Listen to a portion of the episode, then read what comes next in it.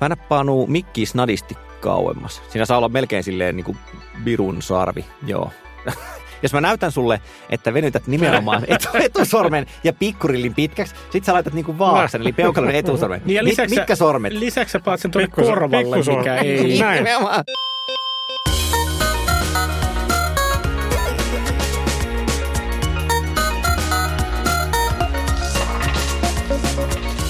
Tämä on Vikasietotila podcast, joka esittää kohta ennustuksia tulevasta vuodesta 2023.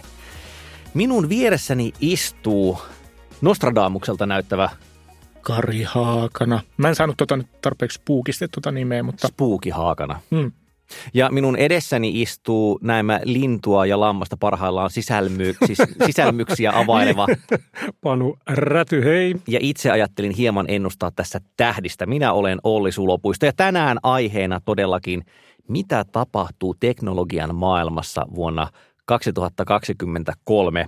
Mehän olemme olleet niin taitavia näissä ennustuksissa aikaisemminkin. Kyllä, eli esitämmekin heti alkuun disclaimerin siitä, että seuraavien ennusteiden osumisprosentti tulee olemaan jossain nollan hujakoilla. Voitte siis tässä vaiheessa esimerkiksi hypätä loppuun ja suosituksiin, jos tuntuu, että se on parempaa ajankäyttöä.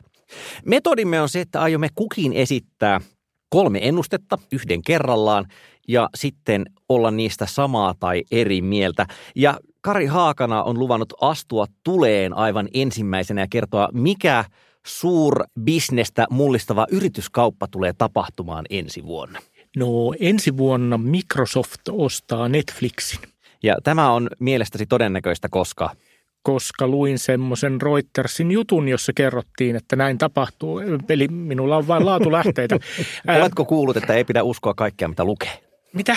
Niin, aina välillä internetistä löytyy juttuja, jotka eivät pidä paikkaansa. Mitä? Kyllä.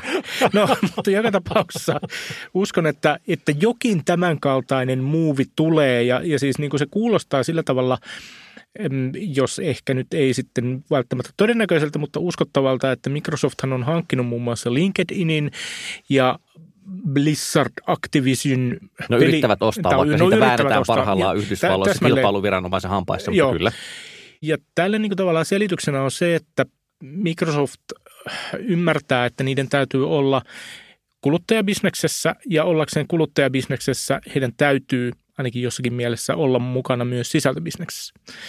Ja Netflix on vähän silleen kurasessa tilanteessa, että ne pystyy nykyisellä liikevaihdollaan pyörittämään sitä toimintaa. Siis niin kuin operatiiviset kulut menee kyllä ihan ok ymmärtääkseni peittoon sillä rahalla, mitä ne tekee siinä bisneksessä, mutta sitten investoinnit, joita pitää tehdä ihan koko ajan valtavia määriä, niin siihen tarvitaan pankkilainaa ja se on sitten taas, tai investoijilta rahaa ja se on, se on vähän vaikeaa. Niin ja Netflix on tehnyt esimerkiksi pelaamisessa ava- avauksia. Just niin, just niin. että et siinä mielessä niin kuin tavallaan siihen alkaa muodostua semmoinen hähmäinen synergia ja mm. sitten, sitten niin kuin Microsoftin panostukset, niin kuin ikään kuin omat panostukset viime vuosina taas on ollut nimenomaan siellä yrityspuolella. Sen takia ne varmaan on näitä niin kuin kuluttajabisnes, LinkedIn, onko se kuluttajabisnes noin vähän sinne ja tänne, mutta et niin kuin, et ne näkee, että se on se suunta, mihin niiden pitää myös lähteä. Ja, ja tietyssä mielessä, tietyssä mielessä niin kuin, Microsoftille voisi kelvata sitten esimerkiksi joku näistä aloittelevista tai nousevista suoratoistolaitteita tekevistä firmoista, jotka sitten on myös laajentunut sisältöbisnekseen. Eli mikä se nyt onkaan taas toi Roku. Roku, niin on, on hyvä esimerkki. Yhtiö, joka alkoi tehdä striimausta, siis niin kuin suoratoistolaitteita, mutta jotka nyt on hyvin vahvasti panostaneet sitten myöskin sisältöön. Että niin kuin, joku tämän kaltainen kauppa. En mä nyt sano, että se on välttämättä Netflix, Siis mutta mä en yllättyisi, jos se olisi Netflix. Jos koko idea on se, että pitää väittää aivan silleen siis paisuvaiskudokset turpeina ja olla sataprosenttisesti sen takana, niin sä rupeat softaamaan ennen kuin mä ehdin sanoa, että mikä tässä on hassua. Siis, okei, okay, mä hyväksyn sen, että, että koska Microsoft yrittää ostaa sen Activisionin pois markkinoilta, niin se käy järkeen. Eli nimenomaan, mm. että, että joo, että voin nähdä, että siitä on etua, kun ne leipoo sen osaksi Xboxia, koska siellä on ollut se tilauspalvelu jo pitkän aikaa ja niin kuin siinä oletettavasti on just toimiva bisnesmalli. Että se on Mm. niin kuin nimenomaan investointi, joka tuottaa lisää rahaa. On olemassa myös muunlaisia investointeja, niitä voi kysyä esimerkiksi minulta. Ö, mutta siis joo, että niin kuin se voisi olla se Netflixin ostaminen samankaltainen, mutta kyllä toi pikkusen myös haisi siltä, että kun luin sen saman jutun, ja mehän tietenkin siis laitetaan kaikki lähteet, mitä, mitä tässä mainitaan, niin taas kun ne löydämme. Paitsi niin, fiilispohjaiset. Kyllä, laitetaan show notes ja perstuntuma saatte etsiä aivan itse. Mutta siis musta se vähän vaikutti siltä, että siinä oli nyt toimittaja joko itse keksinyt tai jutellut analyytikoiden kanssa, jotka on suunnilleen pyörittely Exceleitä ja sanoi, että, että, että A, Microsoftilla olisi rahaa ja B, hmm. tämän tyyppinen kauppa voisi olla mahdollinen. Siis... Se, se, on, se on pointti. Toinen vastaava esimerkki, jota niin kuin naapurissa, eli Ruotsissa on pyöritelty niin kuin varmaan viimeiset neljä vuotta ainakin, on, on siis se, että toi Spotify ostaisi äh, Storytelin. Koska it hmm. kind of makes mm. sense, että Storytel niin sisältöbisneksessä, Spotify audiobisneksessä voisi ostaa tuon sisältöhommelin tuolta pois kuleksimasta. Eikä sitä ole vielä ainakaan tullut yhtään mitään. Ja muistaakseni se menee vielä niin, että, että Spotifylla on – jonkun ulkopuolisen äänikirjapalvelun kanssa vähän läheisemmät linkit, siis tuotepuolella, Story, eikö se ole nimenomaan Storytelin, kanssa? Storytelin kanssa ne teki Kyllä. tämmöisen diilin, että mikäli olet sekä Spotifyn että Storytelin asiakas, niin voit ikään kuin tavallaan importata, niin, kautta niin, importata niitä, niitä sinne, sinne Spotifyhin ja kuunnella niitä sieltä. Mutta toisaalta se, mitä Spotify teki, oli se, että se osti tämmöisen äänikirjojen ikään kuin jakelijan tai tukkukauppian tai miksi sitä nyt kutsuiskaan. Eli Eli sen sijaan, että he olisivat ostaneet sitä loppukäyttäjäpuolta, niin he ostivat lapioita, joilla kullan huhtoja Kyllä. Tähän joku vertaus. Tota, myöhemmin. Sitä on myös visioitu jossain vaiheessa, että entä jos Spotify ostaisi toisen ruotsalaisfirman, joka on siis musiikkikirjasto Epidemic Sound, kun siitä perustettiin, että siinä on tämmöinen samanlainen niin kuin positiivinen kierre synnytettävissä, että kun ne nyt haluaa sinne niitä podcasteja ja ne toisaalta haluaa sinne paljon musiikkia, niin eikö niiden kannattaisi ostaa pois kuleksemasta markkinalta tämmöinen asia, joka helpottaa oman musiikin ja omien podcastien tekemistä. Että sen sijaan, että se olisi erillinen tuote, niin se on lisäarvopalvelu, joka Spotify tarjoaa sinne. Mutta sekin Mut, nyt oli vähän silleen, että yksi, yksi blogaaja kirjoitti sen ja argumentti oli mielestäni uskottava, mutta eipä näytä hirveästi rahaa vaihtaneen omistaja. Ja lisäksi niin kuin näissä molemmissa on niin kuin tämmöinen, miten mä nyt kauniisti sanoisin, ruotsikeskeinen ajatus, että jaa, jaa, ruotsalaisia firmoja, nämähän sopivat yhteen hyvin, koska ne ovat ruotsalaisia firmoja. kyllä, kyllä. No minä voisin esittää seuraavan ennusteen ja se on se, että Web kolmosella menee tosi hienosti, eli Web3 is doing great, joka on tämä mainio saitti, mainio saitti, eh, jonka kaikki tiedämme, tai jos ette tiedä, niin käykää katsomassa. Siis pointti on siinä, että – tässä vaiheessa lievästi jälkiviisasti voinee sanoa, että Web3 ja sen taustalla olevat erinäköiset teknologiset ja ehkä liiketoimintaan ja ihmisten insentiiveihin liittyvät ideat olivat hiukan liian optimistisia. Eli kun sanoit, että Web3 is doing great, niin tarkoitan, että ensi vuonna ei enää ihan hirveän paljon jakseta siitä kohkata. Kyllä niin kuin se osui haippikäyrään semmoiselle kohdalle, jossa alkuinnostus ei nyt niin kuin oikein muuttunut tuotteeksi. Ja myös vaikuttaa siltä, että sekä semmoinen, ää, kun sieltä puuttuu niin kuin laajalle käyttöön levinneet tuotteet, niin sitten käsikädessä sen kanssa käy myös se, että ei sitä oikein jaksaa jengi enää sitten puffatakaan etukäteen sillä edellä, että ihan kohta tulee. Totta kai siellä on niin muutamia true believereitä, mutta saattaapi olla niin, että itse asiassa suurin ratkaistava ongelmamme ei ollut se, että luottokortilla maksaminen on hankalaa ja sen takia sen tilalle tulisivat jonkinlaiset hajautetut omistukset ja että ihmiset haluaisivat olla mukana erilaisissa yhteisöissä niiden perustamisesta on se kaunis unelma. Se on nimenomaan kaunis unelma, eikä siinä mitään, mutta nyt koska meillä on teknologia-ennustejakso, niin musta tuntuu, että siinä ehkä vähän meni puurot ja vellit sekaisin. Että jos ajatellaan vaikka DAOja, Eli että on hajautettu organisaatio, jossa pääst alusta asti mukaan ja sen sijaan, että olisit vain lainausmerkissä käyttäjä tai vain sijoittaja, niin olet jonkinlainen omituinen hybridi niitä. Eli, eli se, kun tulet mukaan, niin saat samalla omistuskautta määräys oikeuden siihen vekottimeen tai siihen kollektiiviin ja päästä päättämään asioista. Mutta niin, ei sellaisia ihmisiä ensinnäkään ole hirvittävän paljon. Ja toiseksi on jo olemassa tapoja kollektiivisesti tehdä päätöksiä ja sen nimi on esimerkiksi osakeyhtiö. Tai yhdistys. Niin, että et se, että siihen niin laitetaan se teknologinen homma päälle, kun se ei ratkaise niitä oikeasti vaikeita asioita, siis semmoisia, jotka ihmisten pitää vaan päättää kesken, että miten se tehdään. Niin siinä Joo. ratkaistaan kyllä jotain ongelmaa, mutta siinä ei ratkaista sitä vaikeinta ongelmaa, joka siihen täs, liittyy. Täsmälleen siis niin kuin toi, on, toi on mun mielestä hyvä esimerkki siitä, että, että nähdään, että, että ongelma olisi teknologinen ongelma, mm. kun se on kaikkea muuta kuin teknologinen ongelma. Panu, mikä on mielestäsi ensimmäinen merkittävä ennuste ensi vuodelle? No mä väitän, että salasanat alkaa No hiipua. Sano, että ne kuolee. Ei. Mä, mä, mä, mä, melkein, mä, mä, mä, mä Haista pahalle. Koko jakso on niin. täynnä nynnyilyä. Paheksu. se, se, on totta. Sanotaan, että jos ne eivät kuole, niin salasanojen kuolema alkaa. niin hidas ja pitkä ja pitkähäntäinen kuolema alkaa. Mieti, jos joku, tulisi, joku toimittaja tulisi tuommoisen otsikkoehdotelman kanssa sun luo ja sä sen editorin, niin päästäisitkö sen läpi tuossa muodossa vai No vaatisitko en- tiivistämään? missään nimessä, Kyllä. Mutta avaa siis, eli mikä on niinku se teknologinen asia, joka johtaa siihen, että salasanat rupeisi nyt feidaamaan entistä kovempaa? No, on, me tiedetään kaikki niin salasanojen ongelmat, eli tota, ihmiset tekevät niistä liian lyhyitä, ne ovat heikkoja, ihmiset käyttävät niitä uudestaan eri sivustoilla, ää, niitä vuotaa verkkoon ja kun ne on kerran vuodettu, niin sitten niillä tavallaan helppo tavallaan poimia eri, erilaisilla tekniikoilla ampua, ampua saitti täyteen ja korkata niitä palveluita. Ja myös palvelut ovat eri tasoisia, että niin kuin, ne varmentavat ikään kuin ne salasanojen tiivisteet voivat olla heikkoja. Eli siis eivät salaa salasanoja, on Eivät ehkä se, mitä pitäisi sanoa näin, siinä. näin, Kyllä. näin. Ja nyt tämmöinen tota, Fido Alliance-niminen yhteenliittymä on tuomassa, se on tapahtumassa siis tällä hetkellä hirveätä vauhtia, tuomassa tämmöistä mallia, jonka takana on kaikki suuret nämä toimijat. Ja mukaan lukee siis Apple, Google, Microsoft. Ja nämä, tarkoitus on päästä eroon perinteistä salasanoista kokonaan. Ja mikä se on se vastaus? Eli mikä on tämä uusi teknologia, joka tulee tilalle? No ne käyttävät siitä tämmöistä niin kuin tavallaan, sanotaanko medialle sopivaa nimeä, tämmöistä niin kuin pass key-tekniikkaa. Ja nyt sä aiot kertoa, että oikeasti sillä on joku hirvittävä akronyymi. Se, sillä on semmoinen, niin kuin, sillä on, siellä, siellä on ikään kuin useampiakin. Siellä on tämmöinen niin kuin, taustalla on niin kuin monta eri standardia, jotka toimivat yhteen. Se siis perustuu tämmöisen julkisen avaimen salaukseen, eli luodaan kaksi avainta, julkinen ja yksityinen avain. Ja tämä yksityinen avain pysyy sen käyttäjän allussa. Ja, tota, ja se julkinen avain annetaan sitten sille palvelulle. Ja tämä sitten lukitaan esimerkiksi niin kuin vaikkapa puhelimen tai niin kuin biometrisen tunnistautumisen kautta. Eli tavallaan näin voidaan kirjautua esimerkiksi verkkosivulle tai palveluun pelkällä sormen painalluksella. Ja sinne ei tavallaan, tässä, tässä, niin kuin, tässä päästään siitä niin kuin pulmasta, että salasanoja pitäisi muistaa tai niitä pitäisi hallita niin kuin jollakin erillisellä sovelluksella. Ja jos me ajatellaan, että niitä on jo aika helposti, niitä on vähintään kymmeniä, tyypillisesti satoja. Niin siis mä haluaisin, että salasanoista päästään eroon, mutta tässä on niin kuin mun mielestä tämmöinen paradoksaalinen kitka, että, että niin kuin kaikki tietää, että, että ne on paskoja mm-hmm. ja että ne on ei-turvallisia, mutta se on käyttötapa, johon ihmiset on tottunut.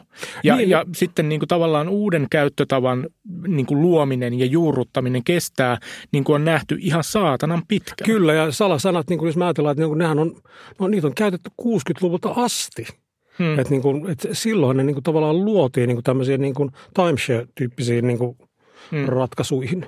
Mä olen tämän suhteen vähän optimistisempi kuin se, miltä Kari kuulostaa. Sillä siis jos ajatellaan, että se innovaatiossa on ainakin kaksi osaa. Siis yksi on se, että jokaiselle palvelulle luodaan erikseen se avainpari. Eli että kun, kun haluan ö, ryhtyä käyttämään Facebookia, niin luon vain Facebookissa toimivan avainparin julkisesta avaimesta ja yksityisestä avaimesta. Ja tästähän seuraa se, että jos minun yksityinen avaimeni Facebookiin vuotaa, niin sillä ei kuitenkaan tee mihinkään muuhun palveluun mitään. Sillä estetään niin kuin se käyttö. Ja siksi toisekseen ihan, ihan niin kuin tuon käyttöönoton kannalta, musta kuulostaa mahdolliselta sen takia, että jos miettii, että miten tottuneita olemme, ja nyt huomaatte taas vaihdoin näppärästi me-muotoon, eli väitän tässä yleisesti, siis miten tottuneita ollaan siihen, että kännykässä käytetään biometristä tunnistautumista. Avaan kännykän sormenjäljellä tai kasvoilla, ja tavallaan jos nyt sen taustalle saadaan rakennettua toi välipalikka, joka huolehtii sen jälkeen autentikoimista, niin silloinhan käyttäjä välipa- ei opettele tavallaan uutta käyttötapaa, vaan käyttäjän näkö, näkökulmasta tapahtuu, että haluan Facebookiin, näytän äh, puhelimelle kasvoni tai painan peukalotunnistinta. Siellä taustalla jyllää ihan eri järjestelmät kuin ennen, mutta niin kuin tietyllä tavalla se käyttötapa kuitenkin itse olisi aika lähellä. Näin.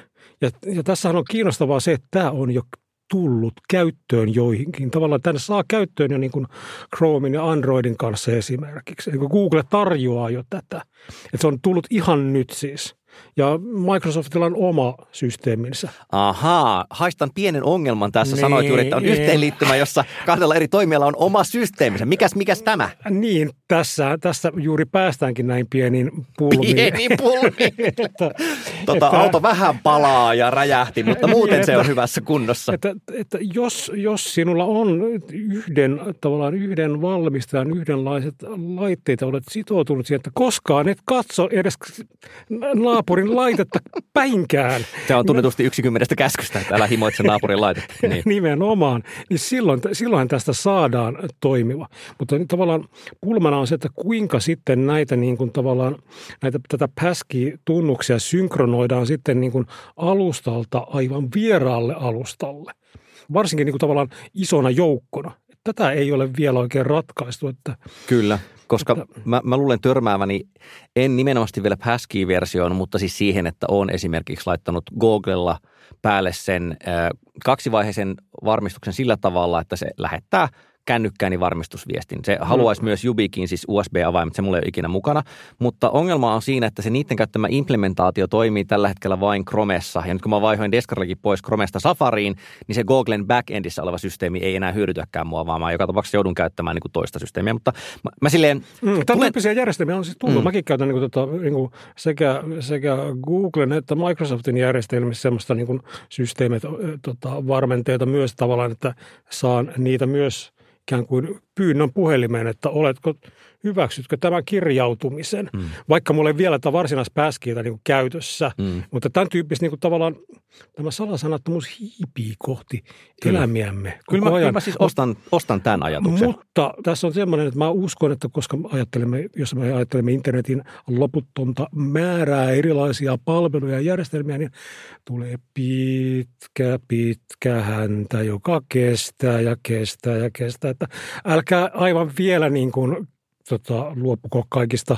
salasana managereista ja hyvistä käytännöistä? No siis ei, mutta sinänsä taas, mä oon tassakin niin oudon optimistinen. Mä en tiedä, mikä bipo tässä oikein on. että tavallaan siis 80-20-säännön perusteella mm. voisi olla, että se riittää, että muutamat keskeisimmät palvelut otetaan käyttöön. Että se ei pakota kaikkia muita tekemään sitä, mutta tavallaan, että jos olet suojannut vahvasti sähköpostisi keskeisimmät sometilisi pankkisi kautta vakuutuksi, niin itse asiassa siinä onkin jo niin, niin merkittävä määrä, että se salasanavuoto, riskipotentiaali, mikä muista palveluista tulee, on pienempi. Mut tämä, mä, tämä pitää paikkansa, Mutta mä aion kyllä. palata tähän Joo. aiheeseen hieman myöhemmin tässä jaksossa. Sitä ennen Kari esittelee meille toisen ennusteen. No, toinen ennusteeni on, että Twitter hajoaa tai, tai rapautuu. Voisiko sanoa, että kuolee? Mä en, mä en sano, että kuolee, vaan, vaan siis niin kuin saa samanaikaisesti maksa kirroosin, tippurin ja sen toinen jalka amputoidaan lonkan Kuulostaa tasolta. Ja, ja, ja, siis niin kuin, ja tämä ehkä, jos sitä vielä vähän tästä niin kuin, vääntää yleisemmälle tasolle, niin sosiaalisen median palvelut, siis suuret sosiaalisen median palvelut, niin alkaa rapautua niin kuin muutenkin. Ja yhtenä syynä varmaan on siis se, että toi, toi Twitterin perseily tietysti mielessä osoittaa sen, että ne on, ne on haavoittuvaisia just tällä tavalla. Että se riittää se, että pääomistaja kautta perustaja alkaa, alkaa niin kuin sekoilla. Ja seurauksena on tämä. Ja tietyssä mielessähän ratkaisuna tähän on, on tämä tämmöinen Fediverse tai hajautettu, hajautetusti ylläpidettävä niin, että jokainen käyttäjä kontrolloi ikään kuin sitä omaa toimintaansa tai omaa tiliänsä itse ja, ja, tota, ja muodostaa sitten sopimuksia muiden kanssa, joka on tähän saakka kuulostanut niin, kuin niin vaikealta konseptilta, että se ei oikein ole ottanut tulta, mutta nyt kiitos Elon Myskin sekoilun, niin Mastodon on alkanut näyttää niin kuin jotenkin silleen mahdolliselta korvikkeelta ja siinä yhteydessä tavallaan se tietoisuus Fediversasta ja siitä, että miten se toimii, alkaa niin kuin pikkuhiljaa kasvaa ja silloin se ehkä ei enää vaikuta niin pelottavalta. Mä sanoisin, että tämä on niin kuin pitkän aikavälin homma tämäkin, mutta että ehkä ensi vuonna voidaan nähdä jotain nitkahduksia tähän suuntaan. Niin tällä hetkellä niin Mastodoni on siirtynyt nimenomaan lähinnä nörtit. Ää, nörtit, niin tavallaan teknologian ammattilaiset ja puoliammattilaiset siitä kiinnostuneet sekä jonkin verran esimerkiksi toimittaja on mm. valunut siihen Just niin. suuntaan. Niin. Mutta että semmoista niin kuin valtavaa liikehdintää kohti Mastodonin omaksu, täyttä omaksumista, niin ei, mä, ei ainakaan vielä ole. Muutama päivä sitten joku, joku oli laskeskellut, että Mastodonissa on nyt 0,75 prosenttia Twitterin niin kuin aktiivisesta mm. käyttäjäkunnasta. Which is not nothing, ei sinne mitään, mutta niin kyllä mä kans tavallaan hopes kautta fears on ehkä sen suhteen, että – Moni saattaisi sanoa, että olisipa kivaa, että en olisi yhden ihmisen tai palvelun mielivallan alla, mutta sitten käytännössä laiskuus ja muut asiat, ja tämä ei ole siis arvottava lausunto, vaan tämä on niin tosiasiallinen toteamista, johtaa siihen, että kyllä sitä kuitenkin käyttää sitä keskitettyä helppoa Mm, palvelua. on, siinä- mutta on siinä jotain niin kuin hirveän, se on jollain lailla niin kuin traagisen kaunista katsoa sitä niin kuin Twitterin hidasta hajoamista. Edelleen- se tapahtuu niin kuin hidastettu, On, on. Siis niin kuin, tä- hidastettu räjähtäminen. Siis ihan hinta on se, että voi olla paikalla samassa palvelussa, joka räjähtää samaan aikaan. Siinä, on- siinä on jotain niin kuin ennenkokemattoman kivaa. Siis mäkin, täytä, Niin se- mä, mä en edelleen olen sitä mieltä, koskaan nähnyt sellaista. Niin, kuin niin siis niin kuin, että aina aikaisemmin jotenkin on ollut ulkopuolella, tai kun ne palvelut ei ole sisältänyt sitä, että pitää postata siitä asiasta. Ja mä, niin kuin, mä oon yhä sitä mieltä, että vikasietotilakaan ei, saa, ei, ei voi olla semmoinen, että me vaan täällä referoimme myskin viimeisimpiä Mm. sattumuksia, koska me oltaisiin koko ajan myöhässä. Mutta siis kyllä vaikka niin kuin, tätä äänittäessä männeellä viikolla, ja aika jouduttiin istua. Kai se oli tällä viikolla, kun tuli se linkkauskielto muihin palveluihin, Joo. joka jumalata 24 tuntia myöhemmin oli hävinnyt. Mäkin olin silleen, että hyvä, että ehdin jonkun nopean quote-tweetin pistää, jossa vähän pilkkasin sitä asiaa, ja sitten saatana olikin hävittänyt koko poliisisivun sieltä, että ei kerkeä ihminen edes pilkkaamaan niiden typeryyttä. Niin siis kyllä, kyllä tässä on jotain samaa, samaa kuin, niin kuin Titanicissa tai, tai, tai niin kuin semmoisessa valtavassa kartanossa, että illalliset on käynnissä ja sitten silloin täällä joku tulee jostain, että jolly ho, huomasitteko, että länsisiivessä yksi huone on kokonaan tuhoutunut?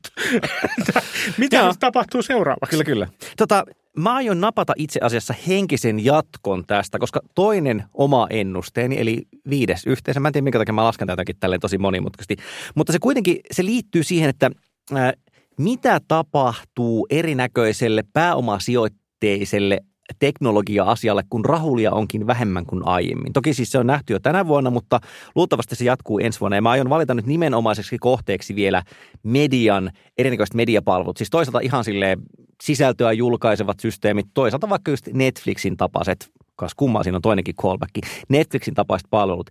Nimittäin siis ihmisille ehkä oli syntynyt semmoinen mielikuva, että automaattisesti käy niin, että kaikki asiat tulee saamaan yhdeltä luukulta. Siis jotenkin, että Netflix silloin, kun se starttasi sen striimauspalvelun ensimmäiset vuodet, niin se tuntui olevan siinä hyvä. Silloin, kun ne alkoi tehdä omia sarjoja, niin tuntui, että haa, vitsi sentään, että tosi iso osa kaikesta, mitä on saatavilla, on täällä Netflixissä.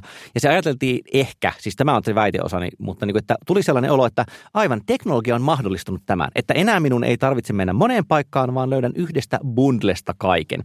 Ja siinä on nyt tapahtunut semmoinen illuusio, että ikään kuin se bundlaus, eli se, että maksat nipusta asioita yhdessä paikassa olisi semmoinen juttu, joka helpottuu, kun teknologia kehittyy, mutta oikeasti se kyllä vaihtelee edestakaisin. Eli toisin sanottuna väitän, että vuosi 2023 tulee olemaan niin kuin edelleen kautta enenevissä määrin unbundlaamisen vuosi. Siis me on puhuttu tästä monta kertaa, että esimerkiksi maksulliset videopalvelut, SVOD-palvelut, ei niiden määrä tällä hetkellä ole vähenemässä. Siis voi olla, että jossain vaiheessa tulee joku pudotuspeli nimenomaan, että miten pitkään esimerkiksi Disney heittää rahaa siihen hommaan ja siellähän on jo vaihtunut toimarit osaltaan juuri sen takia, että mitä mieltä ollaan Disney Plus-strategiasta, miten käy Netflixille, mutta myös se näkyy semmoisissakin laitteissa tai siis sellaisessa palvelussa kuin vaikka Substack, jonka koko idea tähän mennessä on ollut se, että hei, julkaise omaa uutiskirjettä ja velota ihmisiltä siitä. Mutta on pitkään povattu, että sinne tulisi mainoksia mukana. Tämä on itse blokattu nyt Casey Newtonilta, joka taas on ottanut sen Brian Morrisilta ja jälleen siis lähteet löytyy sieltä. Eli, eli niin kuin, että monet semmoiset mediapalvelut, jotka sanoo, että hei, me pystymme operoimaan pelkästään tilausmaksuilla – niin siinä vaiheessa, kun ihmiset rupeaa leikkaamaan niiden, katsomaan, että mihin multa menee visalta rahaa joka kuukausi, kun muutenkin inflaatio jyllää ja rahat vähenee, se, että ei mä oikeastaan kiinnostakaan enää maksaa tuosta uutiskirjeestä. Ja silloin sitten taas tapahtuu se, että, että sitä uutiskirjeen julkaisia bisnestä alkaa kiinnostaa mainosten myyminen sinne. Tämä ei ole siis sinänsä kytköksessä siihen bundlaamisen ja unbundlaamisen, mutta se on kytköksessä siihen, että minkä verran rahaa siellä taustalla on. Että tässä ehkä tapahtuu semmoinen, ihmiset sotkee niin kuin teknologisen tuotekehityksen vaikutuksen ja sen, että minkä verran löysää rahaa on ollut saatavilla, joka mahdollistaa investoinnin pitkällä aikajänteellä, jne, jne, niin se on muuttunut ja se muuttuu edelleen. Ja, ja siis niin kuin jos tuosta Netflixistä puhutaan tai ylipäätään striimausbisneksestä, niin semmoinen asia, mikä, mikä on vähän mennyt Suomessa ohi johtuen siitä, että se ei vielä oikeastaan Suomeen kosketa, on, on tavallaan tietysti mielessä televisiokanavien paluu, niistä vaan kutsutaan eri nimellä, eli nimellä FAST, eli mikä se nyt onkaan, Free Advertised Based Streaming Television. Eli siis käytännössä se, että, että pannaan niin kuin VODI-ohjelmia jonoon ja jaellaan ne Samsung TV Plusan tai LG Channels tai Rokun, mikähän se Rokun palvelu onkaan nimeltään. Ja siinä, siinä on kysymys niin kuin kitkan vähenemisestä. Et, et siinä, missä Netflix perustuu siihen, että mä naputtelen kaukosäätimellä ja yritän löytää sieltä jotakin, niin nämä fast-kanavat perustuu siihen, että sieltä nyt sitten tulee virtana niin kuin perinteisessä TV-kanavassa sitä kamaa ja sitten sieltä tulee mainoksia väliin. Se ei maksa sulle mitään, mutta esimerkiksi niin kuin HBO Max, joka, joka niin kuin rypeä talousvaikeuksissa, niiden on pakko niin kuin tavallaan luopua siitä originaalisisisällöstä, jota niillä on, koska ne joutuu maksamaan koko ajan siitä, että niillä on sitä orkkiskamaa. No mihin ne sen unloadaa? No joko toisiin vodipalveluihin, siis vodipalveluihin, ää, ei ehkä hyvä idea sikäli, että, että sit Netflix ottaa niin kuin HBO Maxin originaalit ja, ja syö niin kuin entisestään enemmän HBO Maxia. Mutta sen sijaan ne voi unloadata ne näihin Fast-kanaviin, joita sitten niin kuin alkaa, alkaa tulla siellä ja täällä – jolloin ne ei suoraan uhkaa sitä omaa vodipalvelua, mutta saadaan rahaa siitä myynnistä ja sitten se kanava saa rahaa siitä mainosmyynnistä. Mm. Ja siis tuossa ehkä ennen kaikkea näkyy se, että mäkin olen varmasti kirkassilmäisenä kertonut, että miten niin kuin Svodi-business on tulevaisuus ja varmaan tulen toistamaan sen, mutta just pandemiavuosihan sitä kiihdytti, ensimmäinen pandemiavuosi, kun leffateatterit meni kiinni ja sitten piti miettiä, että miten helvettiä tehdään elokuville, niin samaan aikaan niin sekä HBO että Disney molemmat esimerkiksi otti ison riskin siinä. Tavallaan kannibalisoi olemassa olevia tuloja ja totesi, että kyllä tämä kannattaa tehdä näin meidän, että me tehdään maksunen tilauspalvelu. Ja ikään kuin lyödään vetoa sen puolesta, että myös kuluttajien mieltymykset muuttuvat näin, mutta niin se taitaa perkulle olla niin, että ihmisiä kiinnostaa tuijottaa idioottiboksia ja olla hirveästi ajattelematta mitään. Panu, mikä olisi sun toinen ennuste? Hmm, toinen ennuste voisi olla se, että mm, metaversumia ei vielä nähdä, mutta digitaaliset kaksoset tulevat. Nyt joudut ehkä määrittelemään digitaalisen kaksosen. Niin siis mä ajattelen sitä ehkä sitä kautta, että lueskelin niin kuin ennustuksia tulevalle vuodelle, niin siellä, niin kuin, siellä useammankin kerran näin sanan metaversumi, joihin monet näyttävät aivan aidosti uskovan, että pian me Katos perkele, le, leijumme. Hirveä ihottuma puhkesi yhtäkkiä tähän käteen. Mikä Graafisena pallopäinä piirretyssä maailmassa. Ja sillä tavalla mä, mä suhtaudun siihen aavistuksen verran skeptisesti, vaikka toki toivoisin... Haluaisit olevan, päästä toki sinne. haluaisin päästä sinnekin. Mutta tota, sen sijaan tämmöisen digitaalisten kaksosten käyttö kasvaa sata varmasti niin kuin teollisuudessa. Eli digitaalinen kaksonen on tämmöinen niin kuin fyysisen ja niin kuin virtuaalisen tämmöisen simuloidun todellisuuden yhdistävä malli. Että se ei ole se pallopää siellä niin kuin piirretyllä avaruusaluksella. Jolla ei ole jalkoja. Jolla ei ole jalkoja, vaan se on niin kuin ihan tämmöinen, se voi olla ihan reaaliaikaiseen niin kuin dataan, peru, niin kuin IoT-dataan perustuva niin kuin digitaalinen malli jostain sen maailman niin kuin objektista, tai se voi olla vaikkapa liikennejärjestely, rautatie tai öö, öljynporauslautta Eli nä- näillä voidaan niin kuin testata ja tutkia tuotteita, prosesseja, niin kuin, äh, suunnitella, säätää, ennakoida niin kuin tulevia esimerkiksi niin kuin huoltotöitä tai tämän tyyppisiä asioita. Ja näitä siis tämä on jo olemassa olevaa teknologiaa, mutta tämä on niin kuin ihan niin kuin tavallaan aito versio siitä niin kuin tavallaan no, virtuaalimaailmasta, joka niin kuin tavallaan on yhdistää niin kuin kuvitteellisen tai tämmöisen simuloidun ja niin kuin todellisen. Mutta ei pallopäinä, vaan niin kuin laitteina, niin kuin prosesseina, järjestelminä – ältsin kiinnostavaa, eli en ymmärtänyt mitään. Minäpä ymmärsin ja mä mietin, että minkä takia toi kuulostaa musta uskottavammalta ennusteelta kuin juuri se, että metaversumi leviäisi. Ja ehkä siihen, siis mä keksin sille kaksi selitystä, josta toinen on ensinnäkin se, että koska se ei ole kuluttajatuote, mm. niin sitä ei siis kirjoiteta niin paljon, että varmasti tapahtuu teollisuudessa koko ajan hirvittävän paljon asioita, joista mä en vaan yksinkertaisesti tiedä mitään, koska mä en seuraa sitä mediaa. Mä olen siis oikeasti kuplassa sen suhteen. Tässä yhteydessä pitää mainita muuten, että koneviestilehdessä oli hieno ö, Osaatko korjata laitteet testi, jossa sain 4 kautta 10 oikein ja siis oikeasti tiesin täsmälleen yhden asian ja kolme veikkasin oikein.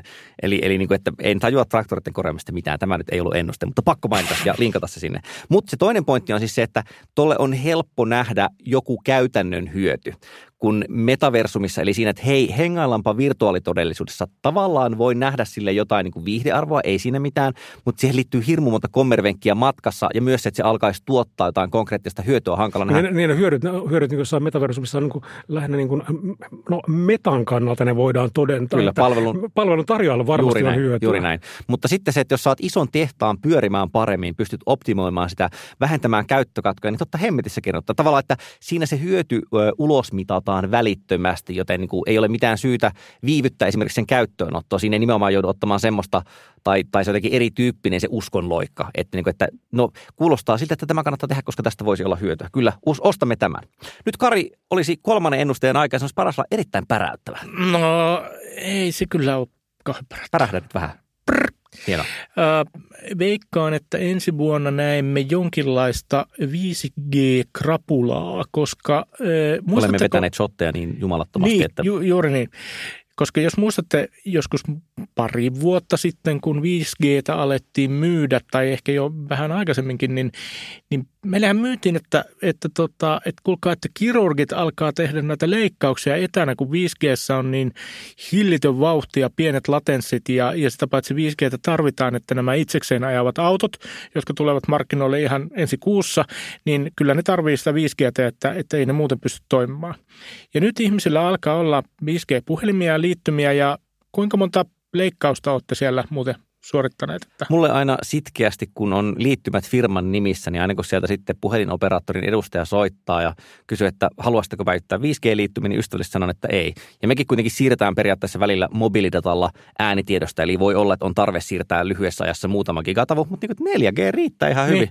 En, en tee latenssilla mitään, en tee lisähinnalla mitään. Vähän joutuu jo silleen tappelemaan, että suostuu myymään 4G-liittymiä. Ja siis luultavasti käy niin, että, että 5G tulee vaan niin kuin normaali liittymä ikään kuin taso. Siitä jonkin aikaa peritään vähän niin kuin premiumia, mutta mikään niistä niin kuin sanotuista eduista tai, tai siis siitä, siitä ikään kuin vallankumouksellisuudesta ei ole kyllä mun nähdäkseni toteutunut tai sitten ne on vaan mennyt multa, multa ohi. Että on pikkasen nopeampaa. Voi olla, että latenssit on pienempiä, mutta koska en pelaa sinkohippa kauppaa missään, niin ei, ei niin kuin paljon meikäläistä hetkauta.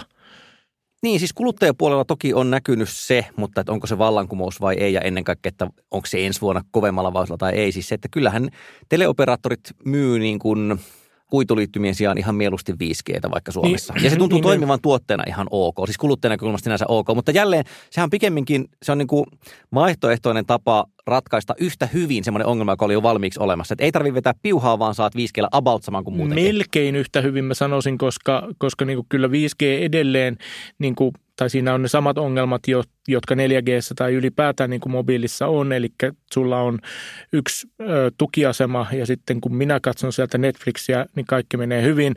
Mutta kun saatana naapurin Ulla alkaa sieltä taas sitä pornohubia luukuttaa, niin alkaa tulla pikselöintiä minun laatuelokuviin. Niin mä, mä tota, kiinnitin huomiota siihen, että IEEE, e, joka on tämmöinen yhdysvaltalainen e, yhdis, insinööri, insinöörien insinööri, yhdistys, kyllä. Niin kuin insinöörien, sanotaanko sähkö- ja elektroniikka, elektroniikka insinöörien yhdistys. Jota heidän visioissaan tulevalle vuodelle, niin kyllä siellä 5G näkyy aika selvästi ja siellä, mutta siellä näkyy myös niin kuin tavallaan... 6G. Kyllä, niin, 6G. 6G ja kirurgit voivat tehdä leikkauksia, koska Kuusessa. on niin todella todella kova vauhti ja latenssit pieniä. Tismalleen näin, mm. ja siellä otettiin to, tosiaan esiin kaikki tämä, nämä ö, ö, autot ilman kuljettajia ja kaikki tämä ensi vuoden aikana. Anteeksi. Jumalauta, ehtiikö Elon Myskö edes tuoda niitä autoja myyntiin, kun 6G-sirut ei, ei, ei, niitä ei valmisteta. Niin oi, oi, oi. Mutta saattoi, siis... saattoi olla yksittäisen henkilön main huomio, mutta silti. Mä voisin ennustaa sitten omalta osaltani kolmantana, eli viimeisenä sen, että tietoturvan tilanne tulee muuttumaan hankalaksi. Mä ajattelen tässä nyt ennen kaikkea siis ehkä toisaalta ö, yksittäisiä, siis yksityishenkilökäyttäjiä, mutta myös vaikka pieniä firmoja. Nimittäin siis tuntuu, että koko ajan muuttuu pahemmaksi se epäsuhta sen välillä, että mitä hyökkäät pystyy tekemään ja minkälaista on puolustautuminen. Ja mä en tiedä, onko tämä nyt missään suhteessa vaikka siihen päskiin leviämiseen, mutta meinaa sitä, että meistä on koko ajan enemmän ja enemmän dataa eri paikoissa. On, ja tätä kautta ihan suoraan siis on todennäköisempää ja todennäköisempää, että jossain sössitään jotain. Niin kuin, se on asia, jossa ihan varmasti tavallaan puolustajien tietoisuus ja taidot ei kehity yhtä nopeaa vauhtia kuin hyökkäjien tiedot ja taitoja. Siellä puolella tavallaan tuotteistetaan koko ajan kaiken maailman juttuja, niin kuin mekin ollaan puhuttu, että on täysin mahdollista käydä ostamassa tota, turnkey-ratkaisu hyökkäyspalveluun jostain esimerkiksi torin kautta sopivalta foorumilta. Mutta niin että mitä tavallaan tapahtuu kuluttajafirmapuolella? Että jos ajatellaan vaikka tämmöistä, että niin pienehkölle firmalle tulisi ransomware-hyökkäys, niin onko ne niin nyt yhtään sen paremmin valmistautuneita siihen kuin viisi vuotta sitten? Et, musta tuntuu, että siinä on oikeasti niin vähän hankala homma ja itteenikin tietysti mulla on tässä siis oikeasti taustalla ei ole pelkästään se mun Facebook-juttu, vaan mä oon, mä, mä oon miettinyt niin kuin nimenomaan sitä, että jos on joku kymmenen tai vaikka sadankin ihmisen firma, minkälaista IT-osaamista siellä on, jos siellä niin kuin jotain menee nimenomaan hyökkäjän takia pieleen. Et niin kuin, että niillä on jotain semmoista, vähän semmoista ylläpito-osaamista, mutta että jos pitäisi nopeasti tehdä jotain ja muuttaa isosti hommia, niin mä luulen, että siinä ollaan ihan tosi pahasti alakynnessä. Ja tavallaan, kuten sanottua, hyökkäjien voima kasvaa koko ajan nopeammin kuin puolustajien kyvyt. Niin, ja sitten puolustajien puolella niin kuin tavallaan se, se valmistautuminen tai se, se niin kuin puolustautuminen on kulu niin. kun taas hyökkäjän puolella uudet niin kuin, taidot on niin kuin, keino tehdä rahaa. Eli se on niin kuin, epäsuhtainen tilanne jo siinä, siinä kohtaa. Ja sitten – niin puolustaja... järjestelmät ovat koko ajan kehittyneempiä. Myös ikään kuin puolustajan kan, tilanne on tietyssä mielessä no, parempi kuin jotain, vaikkapa niin. kymmenen vuotta sitten sieltä tai saa jotain hyötyä sitten. siitä, että jos käytät keskitettyä pilvipalvelua, niin tavallaan tämä, että joo, luotan siihen, että Google pitää systeeminsä kunnossa ja sen takia mm. siitä hyödystä osa ulosmittaantuu minulle kyllä, mutta mä luulen, että sekin on silti hitaampaa kuin tavallaan se hyökkäjien joo, voiman kasvu. Ja, ja sitten kaikki ei käytä niitä, mikä siis tarkoittaa sitä, että puolustajat on hajallaan. Et, et se niin kuin, ja varsinkin jos niin kuin osataan valita sellainen kohde, johon hyökätään, jos tiedetään, että se ei ole välttämättä hoitanut näitä hommia kunnolla tai, tai niin kuin, että siellä ei ole sitä osaamista, niin tota, kyllä, se, kyllä se on aika, aika niin kuin lohduton näky. Ja, ja sit mulla, mua niin kuin hämmästyttää se, että asiat on niinkin hyvällä tolalla kuin ne on. Että mä oon koko ajan odottanut, että, että joku, joku niin kuin mun käyttämä palvelu romahtaa jotenkin niin kuin täysin tämän takia. No kun tähän liittyy vielä sekin, että, että jatkuvasti, ei nyt mitenkään suurella syötöllä, mutta jatkuvasti kuitenkin tulee uutisia siitä, että jossakin on ollut tietovuoto ja sitten sitä raportoidaan silleen niin pari-kolme viikkoa myös. Siis tarkoitan, että alkuperäinen niin kuin hyökkäyksen kohteeksi joutunut toimija disclosaa ne vähän myöhemmin. En ennusta kauhean ruusuista tulevaisuutta tällä sektorilla. Panu, haluaisit sä räppää uppiin tämän ennustejakson kertomalla kolmannen eli yhdeksännen no, Tämä on ennusteen. ehkä näistä kaikkein tavallaan ikään kuin hähmäisin ajatus, mutta mä ainakin uumoilen, että ikään kuin niin sanotusta tekoälystä tulee tavalla tai toisella niin kuin mainstreamia ja se niin kuin ikään kuin myytti alkaa purkautua. Siis mä ajattelen siis sen kautta, että niin kuin erilaiset niin kuin esimerkiksi generatiivisten mallien sovellukset, eli nämä paljon puhutut niin kuin GPT-3 ja DALLE 2 ja ChatGPT, tämän tyyppiset niin kuin vastaavat alkaa niin kuin tavallaan, ne tulee nyt tällä hetkellä niin kuin joka ikisestä tuutista. Eli tavallaan niin kuin me aletaan niin kuin jotenkin taju, niin kuin suurikin, suuri yleisö ja me kaikki alamme ymmärtää, että hei, näillähän voikin nyt leikkiä ja tavallaan ne ovat niin kuin tavallaan osa arkea. Me voimme ottaa näitä jollakin tavalla osaksi tähän niin kuin meidän maailmaamme. Tavallaan se kehitys, siis mä yritän ehkä sanoa sitä, että se kehitys, joka on tapahtunut niin kuin yrityksissä ja organisaatioissa niin kuin laajemmin tavallaan ajatellen, että koneoppimista on tullut jo työkalu niin kuin monille organisaatioille. Niin kuin sillä tunnistetaan tekstiä, tunnistetaan ääntä ja muutetaan kuvia ja etsitään kasvaimia ja tehdään kaikkea tämän tyyppistä.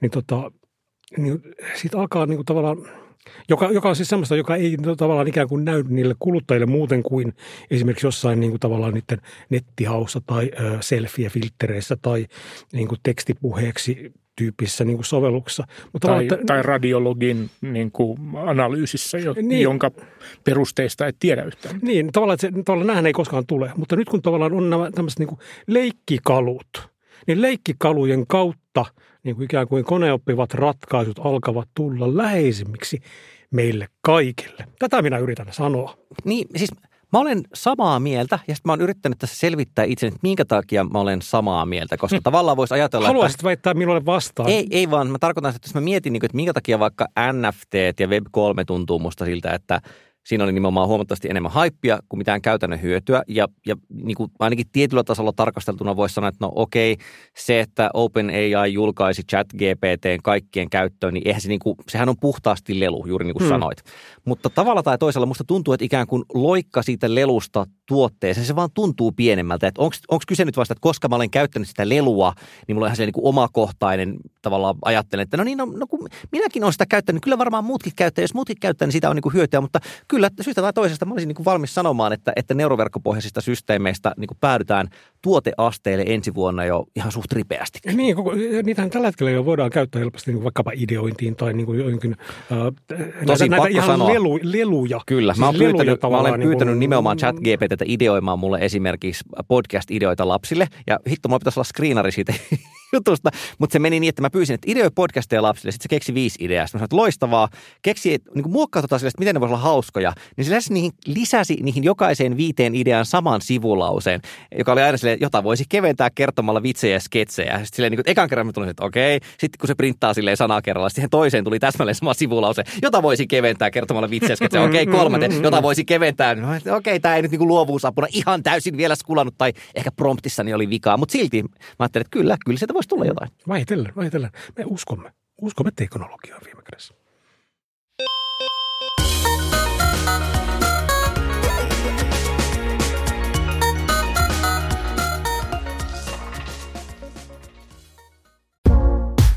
Vikasietotila on kuulijoiden tukema ohjelma.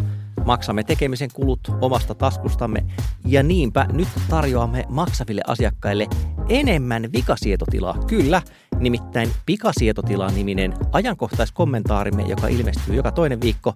Lisätietoja siitä nettisivultamme vikasietoti.la, josta löydät tilausohjeet ja pääset tukemaan vikasietotilan tekemistä. Paljon kiitoksia. Ja näin, nyt vikasietotila ennustaa, että kerromme kolme juttua lisää ja saatte niistä iloa pukin konttiin ja mihinkä ikinä muihinkin asioihin, elimiin niitä iloja Koko voi puntti. tunkia. Niin juuri, koko puntti. Tuota, Panu, mikä olisi binäärinen asia, joka meitä hyödyttäisi? Tällä kertaa voisin suositella tämmöistä anonyymi, niin kuin tämmöiseen, sanotaanko, ni- nimettömyyteen keskittyvää niin kuin USB-tikulle asennettavaa Linux-jakelua, eli siis käyttöjärjestelmää, joka kytkeytyy internetiin ei suoraan, vaan Tor-verkon kautta. Eli käyttäjä voi selata tavallista verkkoa tai Tor-verkon saitteja niin käyttäen tätä sovellusta. Tämä on siis avoimen lähdekoodin hanke, joka on tarkoitettu tämmöiseen niin anonyymiyden maksimoimiseen. Eli se asennetaan USB-tikulle, ja jolta se käynnistetään. Ja siinä on oleellista se, että se on ikään kuin tämmöinen itsensä unohtava käyttöjärjestelmä. Että se ei kerää mitään logitietoja, ei jätä mitään jälkiä siihen tota, laitteeseen sen käytöstä. Ja tästä on tullut ihan pari päivää sitten uusi, uusi versio, jossa on tehty muutoksia niin kuin käytettävyyteen ja turvallisuuteen. Salesin oma verkkosivu sanoo, että se on tärkein Sales-versio vuosiin. Et siihen on tuotu niin kuin siis parempi ikkunointiprotokolla ja tämmöinen ikään kuin, siihen saa tämmöisen pysyvän tallennustilan, että, että käyttäjä voi halutessaan tallentaa siihen USB-tikulleen, jolta hän käynnistää sen Talesin, niin salattuja tietoja. Eli siellä voi olla esimerkiksi ohjelmia tai vaikkapa jotain dokumentteja. Ja tota, Mä oon itse tehnyt näitä tikkuja siis itselleni niin lähinnä uteliaisuudesta. Että mulla, ei- mulla, Anteeksi, monikkomuoto, olet tehnyt useita tikkuja. olen tehnyt ajan saatossa useita Tails-tikkuja. Menee Ja itselläni mulla ei ole tietenkään tarvetta suojata kaikkia toimintani verkossa samalla tavalla kuin joku niin kuin tyrannimaisessa ympäristössä ihmisoikeuksia, joku ajavat toimia. Mutta se on musta kiinnostava hanke ja sitä kannattaa kokeilla. Tutustukaa Tailsiin, jos tämä ei ole jo tuttu. Ja uusi versio on juuri ladattavissa. Itse voisin puolestani taas kehua, että kun olin, no sanotaan nyt, että tähti Nixin maailmasta, jos ei ihan suoraan Linuxi, mutta siellä päin. Nimittäin tässä kävi niin, että ajattelin, että haluan kuunnella kotonani digitaalista musiikkia muutenkin kuin Spotifysta. Ja ajattelin, että totta kai haluan keskitetyn järjestelmän, joka kuitenkin toimii monella eri laitteella, joten otin äh, verkkolevyn, NASin ja asensin sinne MPD Demonin, Music Player Demon, jossa on siis juuri tämmöinen idea, että on yksi serveri, joka indeksoi kaikki tiedostot ja sitten voi monilla eri klienteilla soittaa sitä. Ja tuota, sen siitä kun konfasin ja sanoin, että käyppä tuolta lukemassa MP3-tiedostot, niin se aina kaatui. Se, menee, se näkyy sillä tavalla hauskasti, että, että tota, aina kun käynnistin prosessin, niin se kertoi, että hienoa hyvin menee. Ja sitten kun minuuttia myöhemmin tulin katsomaan, mitä tapahtuu, niin siellä luki vaan, että prosessi on pysähtynyt. Ja ihmettelin, että mikä homma. Siinä sitten topilla vähän kattelin, että mikäs, menee prosessien kanssa, niin siinä kävi nimenomaan niin, että tämä MPD, MPD-prosessi niin rupesi turpoamaan, että se söi kaiken muistin, mitä siinä laitteessa on. Niin siinä on muistaakseni gigan kampa Niin se tosiaan ensi oli sille, että se jurrutti jossain parissa sadassa megatavussa, mutta sitten se söi, ensin söi kaiken fyysisen muodon, muistin siitä, sitten se söi kaiken swapin ja sen jälkeen kernel kävi tappamassa sen prosessin. Tämä siis tapahtuu, kun se indeksoi siellä MP3-tiedostoja no katoin logista, mitä tapahtuu. On periaatteessa ihan niin kuin MP3 siinä, missä muutkin. Semmoinen faili, jota on kuunnellut, joka ei ole esimerkiksi koltaan mikään valtava. Mutta sitten mä niin mietin, että okei, tässä on nyt vaan silleen, että koska siinä on vähän vähänlaisesti muistia, niin muisti oikeasti loppuu. Joten totta kai ostin siis uuden muistikamman. Ää, nyt siinä on sitten tota 9 gigaa muistia, laitoin sen kiinni. Käynnistin prosessi, indeksointiprosessi uudestaan, niin sama homma tapahtuu, että niin kuin muisti rupeaa turpoamaan. Tällä kertaa mä kattelin sitä Mitähän se oli menossa? Se oli menossa ehkä niin kolmessa gigatavussa se ID3-tiedoston tietojen parsiminen. Sitten mä ajattelin, että periaatteessa varmaan ei pitäisi käydä niin, että jos lukee – tota, sille muutaman megatavun kokoista MP3-tiedostoa, niin sitten se prosessi, joka sitä käsittelee, niin turpoaa esimerkiksi kolmeen gigatavuun. Että tässä, tässä saattaa mm. olla joku pieni epäsuhta, kun, kun sille tuhat kertaa enemmän menee muistia siihen. Niin enpä sitten mä loppujen lopuksi ratkaisen tiedoston, että mä poistin sitä se yhden MP3-tiedoston ja tämän jälkeen indeksointi toimii ihan hyvin. Mainittakaa, että ei se MPD toimi, toimi mulla vieläkään kyllä, että en mä saa soitettua sillä musiikkia millään laitteella, mutta ratkaisin ongelman siis A, ensin sille osti lisää muistia, se ei auttanut B, poistamalla risan faili ja C, luovuttamalla koko paskan suhteen. Että Opimme tästä hyvin sen, että... Linux, not even once. no. Kari, kerro meille vielä joku sivistävä asia. No tuota, suosittelen teitä lukemaan äh, Variety-lehden verkkoversiosta tällaisen haastattelun. Siellä on nimittäin haasteltu Spotifyn henkilöä, jonka titteli on, odotas nyt. Hän on Don Ostroff nimeltään, Kyllä. se on jonkin sortin sisältöpäällikkö. Content and Advertising Chief, mikä mun mielestä sinällään on jo mielenkiintoista, että organisaatiossa sisältö, siis mun ymmärtääkseni lähinnä podcastit ja mainostaminen ovat saman ihmisen ikään kuin vastuualueena. Eli niin, ne on ihan normaalia. Ei mun mielestä kyllä opittu Sinä normaalia. töissä. Eikä, Sinulta eikä, ei kysytä mikään normaalia. Ei tämä ole kyllä mun mielestä normaalia kaupallisellakaan puolella, että, että niin kuin sisällöt ja... Väitätkö, että Spotify tekee asioita väärin? En sano, että ne tekee sitä väärin, mutta on toi ihan vitun mulkkua.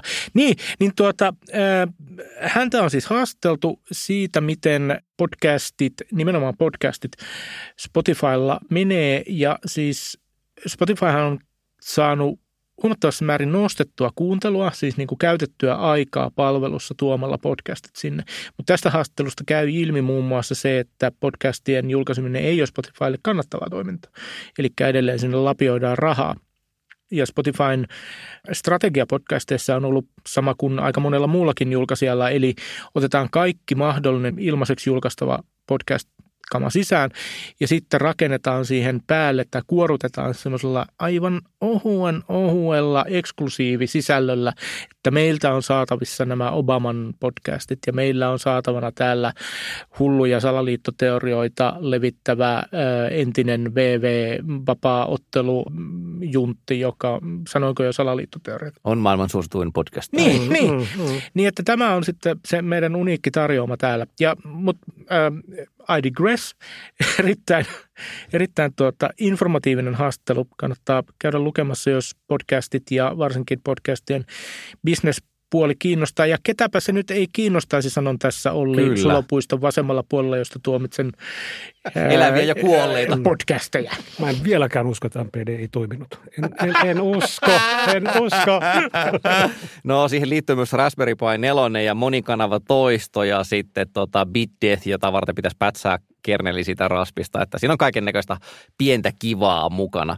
Mutta Ennustan nyt sinulle, rakas kuulija, oikein mukavaa loppuvuotta 2022, jos satut kuuntelemaan tämän silloin, tai jos kuuntelet tämän tulevaisuudessa, niin hirvittävän kiinnostavaa, minkälaista siellä tulevaisuudessa on. Me haluamme tässä vaiheessa sinun lisäksesi kiittää tietenkin leikkaaja, äänisuunnittelija, äänituottaja Risto Pikkaraista, joka jälleen kerran raapi tämän ohjelman kasaan. Ja toteamme, että syyskausi 2022 oli vikasietotilan osalta tästä. Katsomme myöhemmin, minkälaisin juonin palaamme asiaan, mutta nyt hengähdämme hetkisen. Ja näillä puheilla sanon sitten vaan, että kiitoksia ja moi moi. Moi moi. Heippa.